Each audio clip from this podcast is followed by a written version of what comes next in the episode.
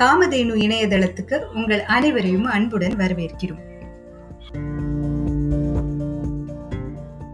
காமதேனு இந்த வார தலையங்கம்.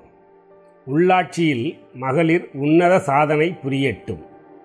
நடந்து முடிந்த ஒன்பது மாவட்ட ஊரக உள்ளாட்சி தேர்தலில் பெண்களுக்கு கிடைத்திருக்கும் மகத்தான வெற்றி மிகுந்த மகிழ்ச்சி அளிக்கிறது.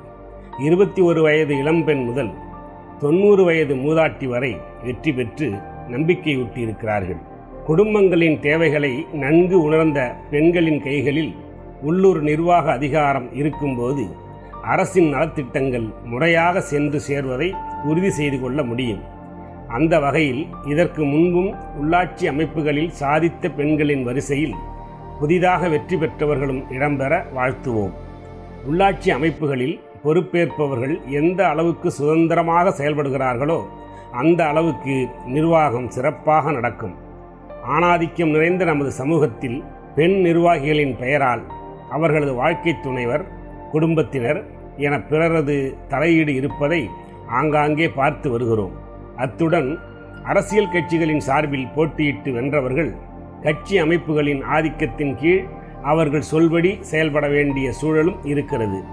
குறிப்பாக பெண்கள் இதில் அதிக அழுத்தத்துக்கு ஆளாகின்றனர்.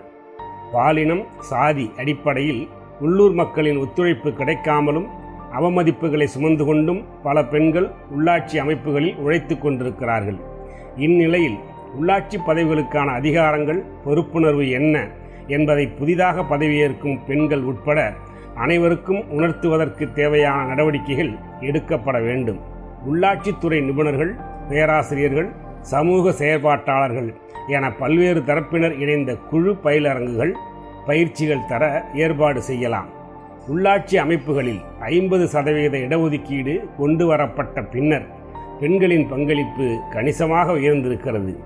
அந்த பங்களிப்பு ஆக்கப்பூர்வமான பலன்களை தருவதை உறுதி செய்து கொள்வது மிக மிக முக்கியம்.